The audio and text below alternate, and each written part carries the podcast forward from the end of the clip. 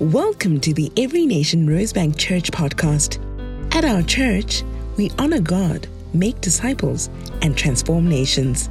For more information about our church, visit everynationrosebank.org and don't forget to subscribe. We kicked off a new series last week with Pastor Wayne Sanderman. Who was here for that? Wasn't that incredible? The revival continues. It was absolutely amazing. And this it's called DNA Values We Live By. But what is really significant about this, this series is that this is our values as every nation uh, global. We are doing all our values. We're talking through all of them. So we started with spirit empowered last week, which Wayne did such an awesome job of. And this week we're going to talk about Jesus is Lord. We're going to talk about lordship. But the issues are they are our values. They are your values. You see, we are the church. I'm a pastor in this house, I'm a leader in this house, but this is your church. First of all, it's Jesus' church, right? Belongs to Him. But this is your church, and these are your values. And we want to figure out together how do we live these values out? It's not about just knowing them, it's not about having a whole lot of good theology. It's about how am I living these values? And that's what Wayne challenged us last week on Spirit Empowered. Are we keeping the Holy Spirit at the forefront of everything we do? Not by might, not by power, but by my Spirit, says the Lord. Are we just doing things in our own strength, or are we trusting for a touch of fire from heaven on everything we do and everywhere we go? And so tonight, as I said, this, the sermon is entitled Jesus is Lord. And you can turn with me to Acts 9, verse 1 to 6. It is up there, and I'll read it to you. It says, Meanwhile, Saul was still breathing out murderous threats against the Lord's disciples. He went to the high priest and asked him for letters to the synagogues in Damascus, so that if he found any there who belonged to the way, whether men or women, he might take them as prisoners to Jerusalem. As he neared Damascus on his journey, suddenly a light from heaven flashed around him. He fell to the ground and heard a voice say to him, Saul, Saul, why do you persecute me? Who are you, Lord? Saul asked. I am Jesus, whom you are persecuting, he replied. Now get up and go into the city, and you will be told what you must do. So, this is the story of Saul's conversion. If you're a bit confused about who Saul is, he's Paul. this is the transformation that took him from Saul to Paul. And as I was reading the story, it just struck me this very religious Jewish Hebrew man who only understands one concept of faith, one concept of God, who hates the church of Jesus Christ, who hates Jesus, who has literally murdered Christians dragged them into prison, made them criminals. In this moment, he has a supernatural encounter with the Lord Jesus Christ. And as this happens, it struck me so much there. It says, Who are you, Lord? Right in the moment of his confrontation, he recognizes that Jesus is Lord. He isn't sure who it is. But he knows it's something way more powerful than him, something way beyond him. He says, Who are you, Lord? He is confronted, Saul is confronted with the lordship of Jesus Christ. And in this, in this moment, he suddenly understands that Jesus is the one true Messiah. That he is the promised Son of God who is God himself. In a moment, he submits to the lordship of Jesus and he is born again and he is saved from his sins. Yes, even the murdering of Christians. His life is forever changed. And he becomes a follower, a discipler of the Lord Jesus Christ. Never the same again. And he's totally transformed. The name Saul means the one prayed for. Okay? Like King Saul. He, he, the, Israel wanted a king. They were praying to God for a king, and God gave them a king. It ended up being a disaster that forever after was. but the one prayed for. But as I was thinking about that, there's an arrogance on Saul, right? He thinks he's right. He thinks he knows what God's will is, and he is passionate and fervent and determined to fulfill that will. And that will is eradicate the heresy of Christianity off the planet. He is convinced he is doing God's will. He thinks God is pleased with him. Can you see the arrogance? And so, even though that name is beautiful, the prayed for one, he's taken it like he's the anointed one. I'm the one prayed for. I'll fix this, right? The anointed one. And then he encounters the anointed one. Messiah means anointed one. Christ is the same word in Greek, the anointed one. And so that's why he changes his name. And Paul means small or humble. he went from the one who thought he was anointed and knew everything and knew how to please God to the one who suddenly realized that Jesus is Lord.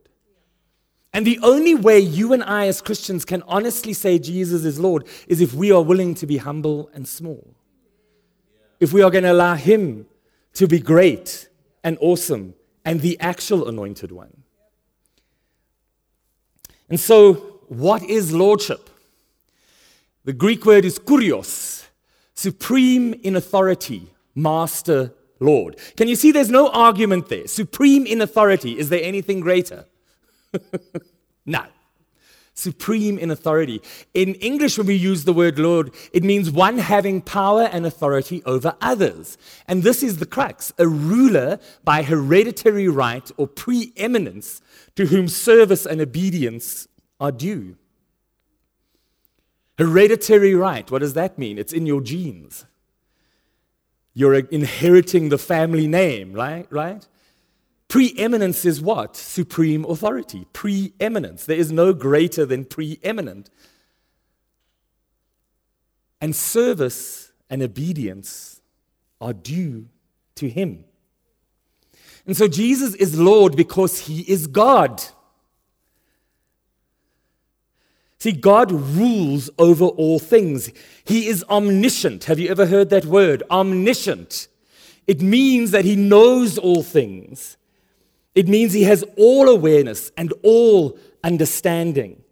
And as such, He directs the universe and the affairs of humankind with wise benevolence. Psalm 103:19 says, "The Lord has established his throne in the heavens, and his kingdom rules over all." An established throne is an unshaken throne, uncontested throne. It is established. He is Lord because he is God. Secondly, Jesus is Lord because in his humanity he accomplished perfect obedience, won salvation, and has been given universal dominion as a reward. He is God and He is the Son obedient unto death. He is the only human being who is without sin. He's the only human being who obeyed God in every single aspect, going to hell to put your sin there, taking the keys of death and Hades out of Satan's hand, and rising again from the dead. And it cost him. It cost him. We see Jesus sweating blood the night before he is crucified. That is not his fear of death. He knew he was going to rise again. You see, you and I are separated from God, right? We were separated from God. The human race is separated from God by their sin. We've experienced separation from God. We just got on with life. We just did what we do until we discovered Jesus, until we were born again. Then we began to understand how awful it is to be separated from God. Jesus, on the other hand, had never ever been separated from God. Do you understand why he's sweating blood? He had never been out of relationship with his Father. And that's what it cost him because he didn't know what that was going to feel like. Absolutely awful. But he was willing. He was willing. He did ask, Can this cup be taken from me? Because he didn't want to be separated from God. But for your sake, for my sake, he did it. Because that is the only way we could be reconciled to God. And Ephesians 1 20 to 23 says, He raised him, Jesus, from the dead and seated him at his right hand in heavenly places That's where we get the term right hand man. Right hand man means what? He does everything I tell him. He's the one I trust. He's my second in charge and he can take over my position, right? That's Jesus at the right hand of God in heavenly places, far above all rule and authority and power and dominion, far above all rule and authority. Satan has no authority compared to Jesus. Jesus is the highest authority, the highest power, the highest dominion, and above every name that is named. No other name has the power of the name of Jesus. Not only in this age, but also in the one to come. Not only on all of earth, but for all eternity, uncontested.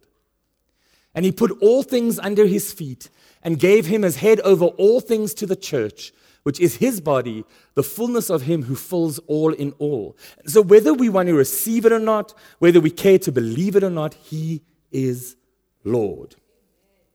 Fully and completely. Jesus is Lord. And so, the issue of lordship is submitting to lordship.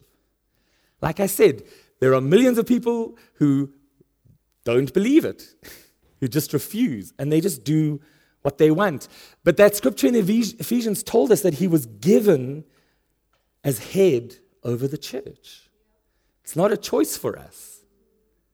It just isn't a choice. It is what it is. And like I say, the issue is submitting to lordship. Why?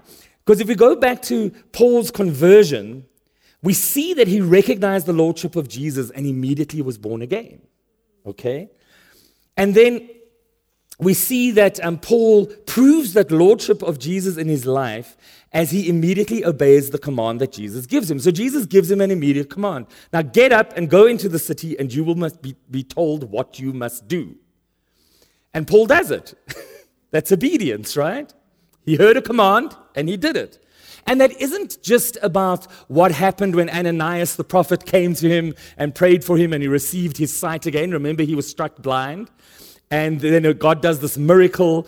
Um, Ananias sort of argues, argues with God. You know, we, we, we need to read the Bible like humans sometimes. Like the prophet Ananias, just serving God, worshiping God in his room. God's like, Do you know Saul of Tarsus? Ananias is like, Yes, Lord. he wasn't Catholic, but you know, just Everybody just does that. Um, and God's like, so listen, he's just become a Christian. You go over there where he is God, he kills Christians. No, no, just go over there. You pray for him, you heal him. Think about the kind of faith and obedience and Ananias needed. Because he was under lordship. He did what Jesus asked him to do. But Paul's obedience isn't just that moment of going into the city and waiting for Ananias. It was three days, right? Paul's obedience is the next 14 years of discipleship that he has to undergo.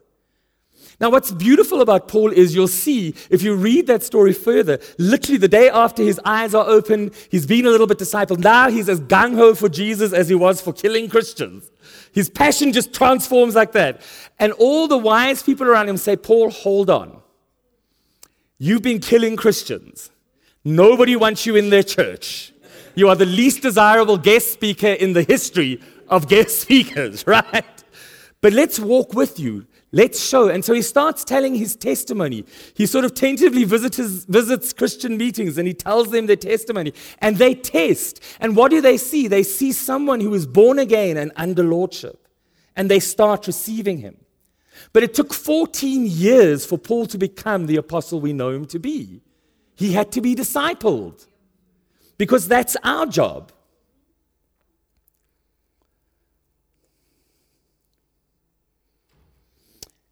So, obedience absolutely is part of lordship. In fact, what Paul's story t- proves to us is that it is the proof of lordship. If you're saying, you can say, I'm saved and be doing whatever you want, but you can't say Jesus is Lord and be doing anything you want. So, um, obedience becomes the issue. And obedience does not mean that we are earning our salvation or contributing to becoming a saved person. That is entirely God's job, right? We have nothing in that. But Ephesians 2, verse 8 says, For by grace you have been saved through faith, and this is not your own doing, it is the gift of God. So only God can save you. We are justified by God's grace as a gift. It is Christ's perfect obedience, not our obedience, that has obtained for us forgiveness of our sins and all the benefits of salvation. And yet, in John 14, verse 15, Jesus says, If you love me, you will keep my commandments. See, lordship is about relationship. It's not about rules. It's not about ticking boxes. That's a master thing, right? It's, it's, it's in the word, right? Master. He is our master. But he's not a slave master. He's a father. He's an older brother. He's a friend. He's the lover of our soul. He's the shepherd of our heart. He wants relationship. And so we've got a choice when it comes to lordship. We can either uh, uh, relate to him as a master and just be ticking boxes and trying to be holy, or we can love him. And out of our love for him, we can begin to understand his purposes and his plans and his desires and his dreams and his will for the whole universe. And as we understand that out of relationship, we can begin to understand that when he says, do this, don't do that, that He has purpose and meaning and destiny behind every one of those commands. See, Paul didn't know what was going to happen to him. he knew he believed in Jesus. And then there's a simple command go into the city and wait until you're told what to do.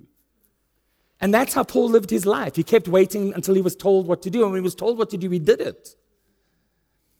That's lordship.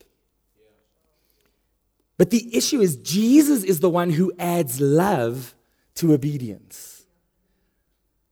Because that's a way richer, way fuller, way more joyful, way more meaningful, way more reciprocal experience of God than just obeying commands.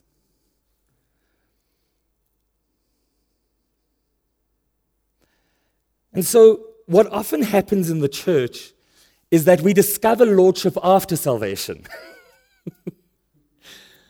We're so happy to be saved. We're crying. We're having this experience. As Pastor Oreko keeps telling us, you go through those black doors. There's nothing mystical or weird that happens there. People talk to you and pray for you and help you get your first bit of journey going. Tell you how can you keep this going, right? We, it's simple discipleship that happens there for a moment. and we come out and, you know, we're seeing the world through rose tinted glasses. Oh my gosh, God actually loves me. He doesn't hate me. It's wonderful. But at that point, we need to realize He is our Lord. I didn't realize that until much later. The church I was in was very big on reading the Bible, but they didn't bother explaining it a whole lot. And so I only got baptized like a year after I was born again, and I only started getting fully discipled when I came to this church. And somebody actually sat me down and said, Do you know what it means? Do you know how to do this? Have you done this? Have you done this? How is the Bible reading going? And then I discovered lordship. And so, ideally, every saint should recognize the Lord, Lordship of Jesus Christ from the moment of salvation. Because there is a difference between being a saint and a disciple. Turn to the person next to you and say, You're a saint. Do you know that that is absolutely true? Being saved makes you a saint. Now, most of you are looking at the person next to you and saying, Ah, she ain't no saint. he ain't no saint. But in Jesus' eyes, you already are. Why? Because it costs absolutely nothing to be a Christian, but it costs everything to be a disciple. Manfred E. Kober said that in 1989. There is a difference between being a saint and a disciple. Born again is a free gift. Lordship requires our involvement. It is the effort we need to make to live like we are saved. We cannot work for salvation, absolutely not. But once we are saved, we do the works of salvation. Our life changes. And, you know, God sees every change. And the church can get judgmental because we expect everybody to change the same way at the same speed. That's what people do. But God knows exactly how much you've changed. I'm going to be very honest. Some of you have come to me for counseling. And I have to remember this because sometimes I'm like, if I look in the flesh, I'm like, Lord Jesus. but when I start listening to the stories, I begin to realize God has been working on this heart over and over and over. And they have moved a thousand steps from where they were. They've still got a million to go. But man, God has worked on them. Do you get what I'm saying? And this is the issue of discipleship. Being a Christian means you follow an invitation. Being a Christian is you just say yes to everything Jesus has for you. Beautiful, right? He has a buffet with all your favorite food, and I'm at the center of it. Do you want it? Yes. but being a disciple means forsaking all. But there's a point to the forsaking, right? To have Him. This is the beauty of God. There's this exchange that happens. It's not a contract, it's not a transaction. It's a relational thing that happens because, yes, I'm forsaking all, but I'm knowing the King of the universe. I'm knowing the love of a Father who will never leave me or forsake me. I'm being present with somebody who loves me. He likes you. Can I tell you a secret tonight? God likes you, God gets you. To use old 70s slang, God digs you. Somebody tell me what the Gen Z version of that is. Maybe we should not say it in church. Um, God digs you because He made you. He's, he's the reason you're here. It's His fault you exist. He wants you. He really, really does.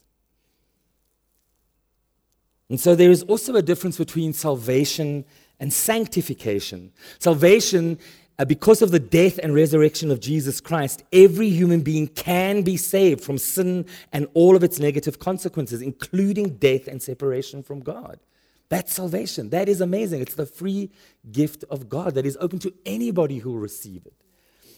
But um, Acts 5, verse 31 says, God exalted him at his right hand as leader and savior to give repentance to Israel and forgiveness of sins. Leader is just the ESV version of Lord. To be Lord and Savior. He absolutely is our Savior. But sanctification, and that word literally means to become holy, to be made holy, right? Um, it's, the, it's, the, it's, the, it's what God uses to transform us.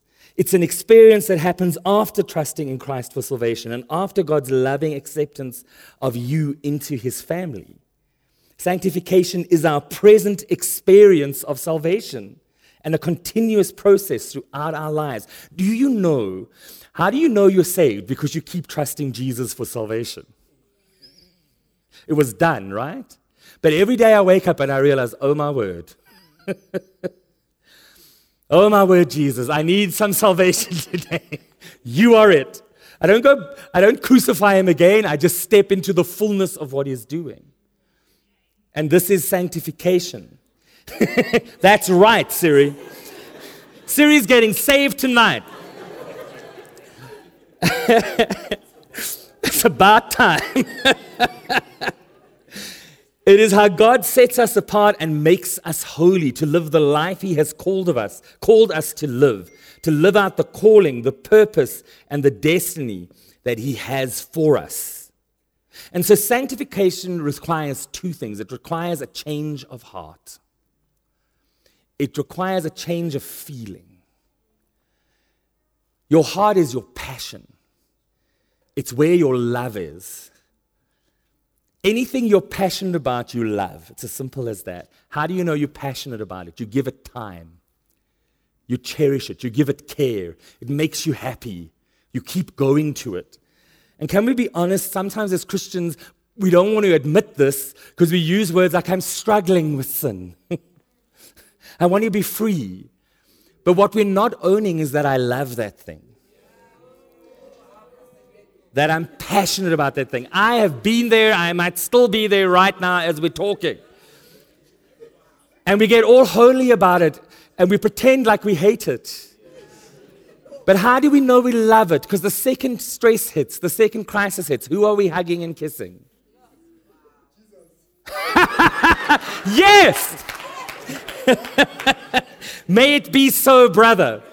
But if we're not kissing and hugging Jesus, that's, some, that's what we love. That is what we love. Our own reputation, our fame, our Instagram account, sex and drugs and cars and husbands and wives and whatever, anything. We can turn, human beings have the most phenomenal capacity to turn the best things into idols. I made worship an idol. I was a worship leader. My whole identity got wrapped up in it. Guess what had to happen? I had to stop leading worship. You feel like we've been there, yes. Had to stop leading worship. Then it became the biggest irony of all because I became known more as a worshiper after I stopped leading worship than any other time because we ended up doing a worship school. And I was very instrumental in that. It's just how God works. And I do play in the band occasionally. I love it. I'm not going to pretend, but I do it for Jesus. It's not an idol anymore. It's not an identity anymore. So we can turn the best things into idols. Because anything that isn't the supreme Lord of the universe is an idol if we're, if we're treating it that way. And so we've got to have a change of heart. If you want to be sanctified, you've got to be honest about your passion and your love. Where are you directing it to? And if it isn't Jesus and His will and His purpose, we've got to change it. Now, hear me. There are hobbies, there are things we can, we, you know, in English, we don't have enough words, so we just love ice cream, right?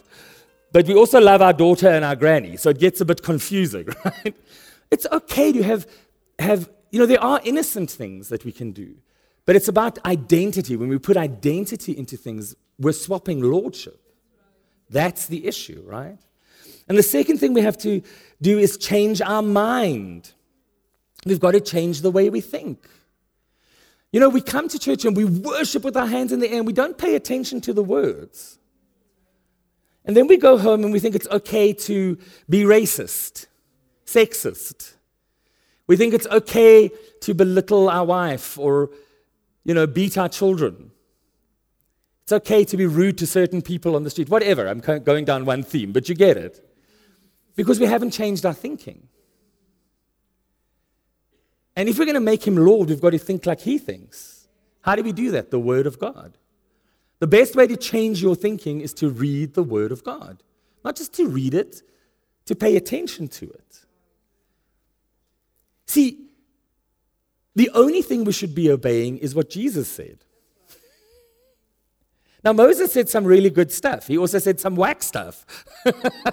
How are you going to know the difference? Because you read what Moses says and then you read what Jesus says. And if Jesus contradicts anything Moses said, which he doesn't do a lot, but if he does, guess what? Who wins? So if Moses says, don't worry, marry um, Canaanite woman, and then a pastor comes and says, mixed, mixed race marriages are abomination to God, which is happening in the world. Who do we believe? What did Jesus say? Love. We're all one in Jesus. The most important thing about Christian marriage is do you both believe in Jesus? Are you equally under lordship? Done. But you're not going to know that if you don't read your Bible. And so we get so weird about obedience because we're always trying to hear God, hear God. But God has told us everything we need to know in the Bible. If you are not obeying the Bible, you will never obey anything God says to you. How will you judge what's being said to you if you don't read the Bible? And so we change our heart and we change our mind. And as I was preparing for this, I was actually talking to Loreko about it. As I was preparing for this, I realized that discipleship and sanctification are synonymous. Took me a while to get there. They absolutely are, because sanctification is how do I please God? How do I live for Him? Discipleship is telling you how you live for God. Okay, and you talk. We talk to each other. We read the Bible, we talk to each other. That's why we do foundations classes. That's why we have connect groups. If you are not in a connect group, you are suffering in your discipleship. It is as simple as that. Loreko and I have learned this year that theology is done in community. Because when you're alone and you come up with a brilliant idea and you don't talk to anybody about it, you might start a cult. Because you never check to see there's only one Bible and it's limited and it's been exegeted for the last 2,000 years. There are only so many possible ways to explain the scripture. And some of them are horrible and some of them are great. And so if you want to be discipled, get into a connect group. It is highly, highly valuable. And so discipleship and sanctification are synonymous. And lordship is literally the essence of discipleship. Lordship is God, I want to love you more. I want to change my heart and I want to understand who you are and what you say and how you want me to live. You are Lord. That is discipleship. And let me come back to the obedience thing. I was saying to you, we only obey what Jesus says, we don't obey what people say. And this is also why you read your Bible. Because we all grew up in churches where pastors and leaders told us things. Women can't wear pants. Where? Where? I went on mission once to a nation in Africa that was in turmoil. This is about 15, 16 years ago. Absolute turmoil. Fighting on the street. Universities shut down. We couldn't even go minister on the university. And so we got invited by a local church to come and minister there, and to pray with them. In the middle of this chaos, for three hours, a priest talks to women about not wearing makeup and how that is the sin of the universe. And I sat there weeping. I'm like, this is the irrelevant church. This is why we're not making an impact. there are real sins going on, and this is what we're blaming. See, there are things people say that the Bible doesn't say, and you're not going to know that if you don't read your Bible. Get around healthy theology. No human is perfect, right? Us as leaders, Lirico, we have sermon planning meetings. We talk. We bounce things off together. We CJ is a part of that. We do um, uh, we do theology in community. We endeavor to do the best we can. If you ever hear us say anything that you think is contradicting the Bible, please come and talk to us. But you better bring your Bible, and you better have done the work. I don't want to hear Reverend so or so or Pastor that and that. I want to hear what Jesus is saying. That I am very, very open to because we can make mistakes. We try hard not to. But if you don't do the work, you will be deceived. That's not lordship. And so, how do we do lordship? Oh, wait, let's, this is important. SM Zwemer, unless Jesus is Lord of all, he is not Lord at all. That sounds rough, right? But you cannot get away from the truth of this. Okay? Um, why? Unless Jesus is Lord of all, he is not Lord at all, because he is Lord and Savior. That's, that's how you keep seeing it. Even in Paul, didn't know exactly who it was he was speaking to, but he knew it was the Lord. and then he gets born again. But this is what I think happens. I think it's because Lordship saves us. Lordship is what saves us. Why? Because Lordship is actual freedom. It's, it's ironic, right? It's swapped around. But you see, we think freedom is when I just do whatever I want to, however I want to, whenever I want to, with whomever I want to. That's what we think is freedom, right? Like we talk about financial freedom. What does that mean? When you've got so much money, you don't have to think. You don't have to have a budget. You just do whatever you want. You just go on fancy trips flying first class. You just do the things, right? That's what we think of as freedom. See, the problem with that is we have no control over the consequences that are going to come visit us. And here's the irony as Christians tonight, you can do whatever you want.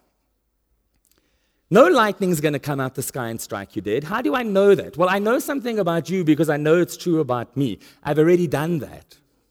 Right? You've already done that.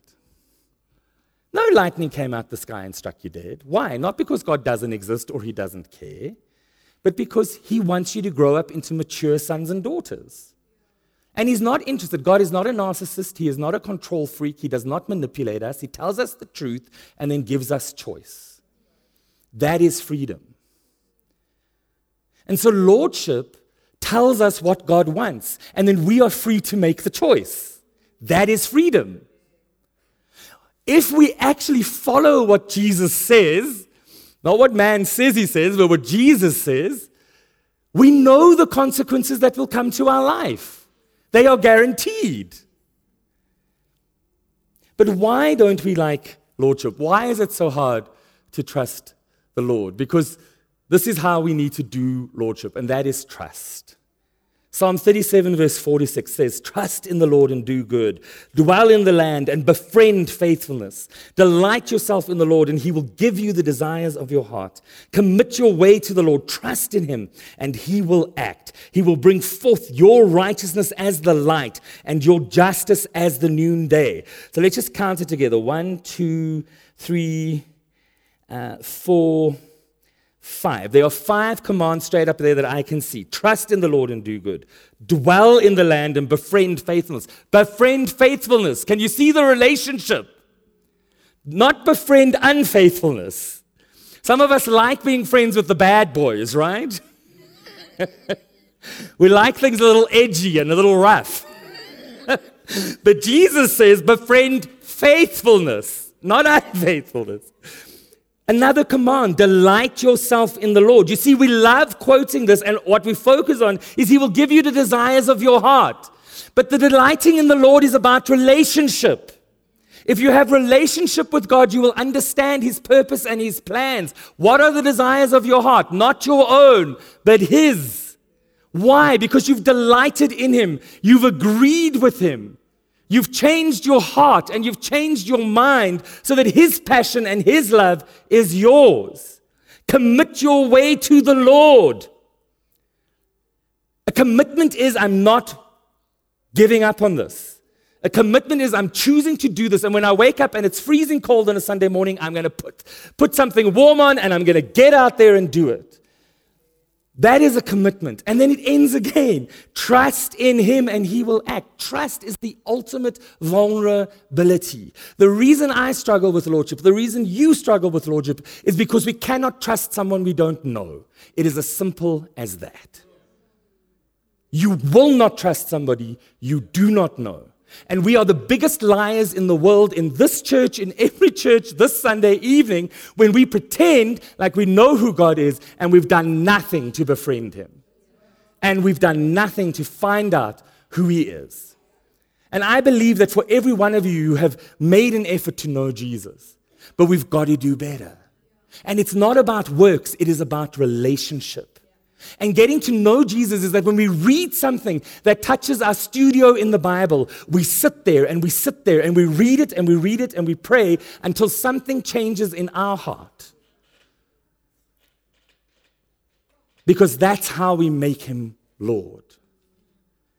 And so tonight, I really felt like we needed to figure out our trust in God. Because we don't trust him.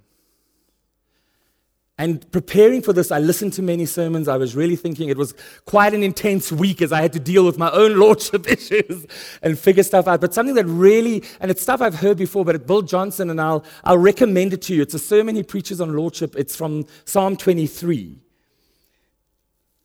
The Lord is my shepherd. And some of the stuff he said there just was so powerful. And the thing I want to share with you, you go listen to the whole thing, it's amazing. But he said this we think we've got a lust problem, an anger problem, an addiction problem. But what we have is a lordship problem. Because we don't know how to bring God into the middle of what we're going through, because we don't trust Him. And so tonight, we're going to have a moment of ministry, and I want you to do business with God. How is your trust with the Lord right now? Do you trust that He is good? Do you trust that He doesn't change His mind, that He's the same yesterday, today, and forever? Do you trust that He is not a man that He should lie? Loretta and I were talking, and one of the things we were saying is we understand humans, we understand how to trust humans because we've all been let down, right? So, whenever we're engaging with another human, we've had so much experience of how humans react that we're buffering ourselves. We've already got contingency plans. If Lebo lets me down, I'll figure this out. I'll never talk to her again. Whatever, whatever, I'll do this, I'll do that. And then we bring that to God and we say, I trust you. But we've got all the contingency plans.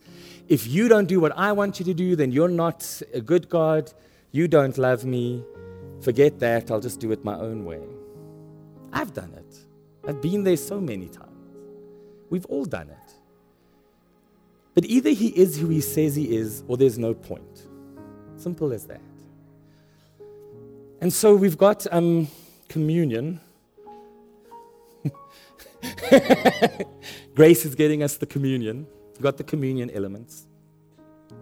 And what we're going to do is just open up the front altar. In fact, if everybody taking communion can come down this side. And what I want us to do is we're not going to lead this moment. This is between you and God. How is your trust with God? Guys, can we put both of them that side?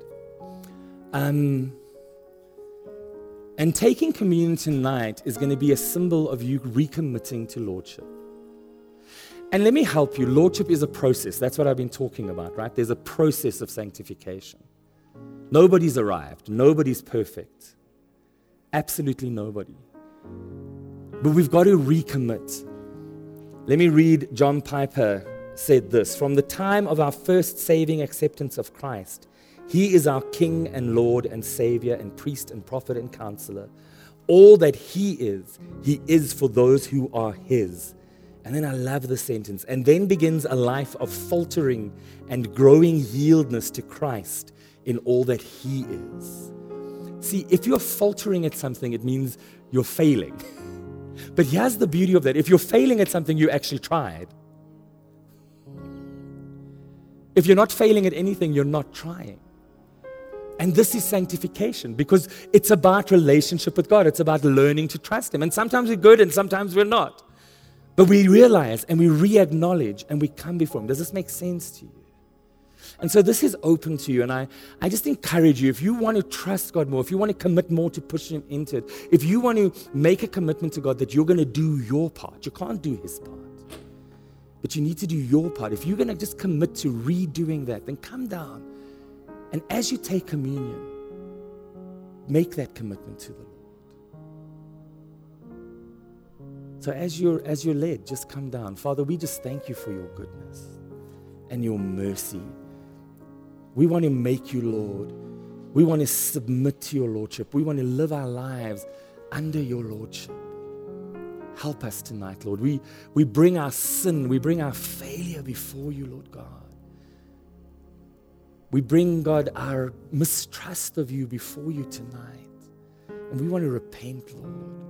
We just want to receive a fresh start, Lord God, fresh grace, fresh strength. Amen. So as you're led, just come down.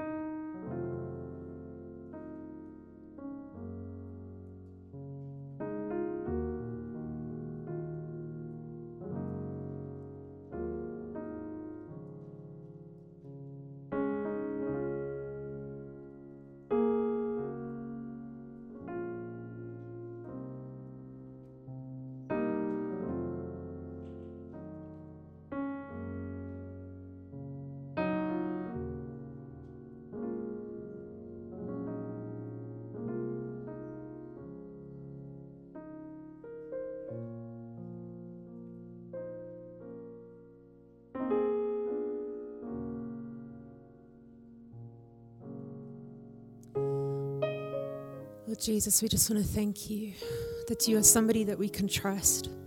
That as we grow in our trust of you, Lord God, we can submit to you better, Lord God. We take this moment just to rededicate ourselves to you, Lord God to ask you, Holy Spirit, to reveal to us areas in our lives where we are not truly submitted to you, Lord God. To give us wisdom and understanding to help us to know what we need to do, Lord God, to be submitted to you. I ask that as we go into this week, Holy Spirit, you'd be with us, guide us, lead us, speak to us, Lord God, that we may begin to, to know your voice in an incredibly intimate way, Lord God. That when you whisper, we'll know it's you. We don't need big signs. We don't need shouts. We're so close to you, Lord God, we can hear you whisper. Thank you, Lord God, for everything you do for us. And we just make ourselves available, Lord God, once again, give you everything.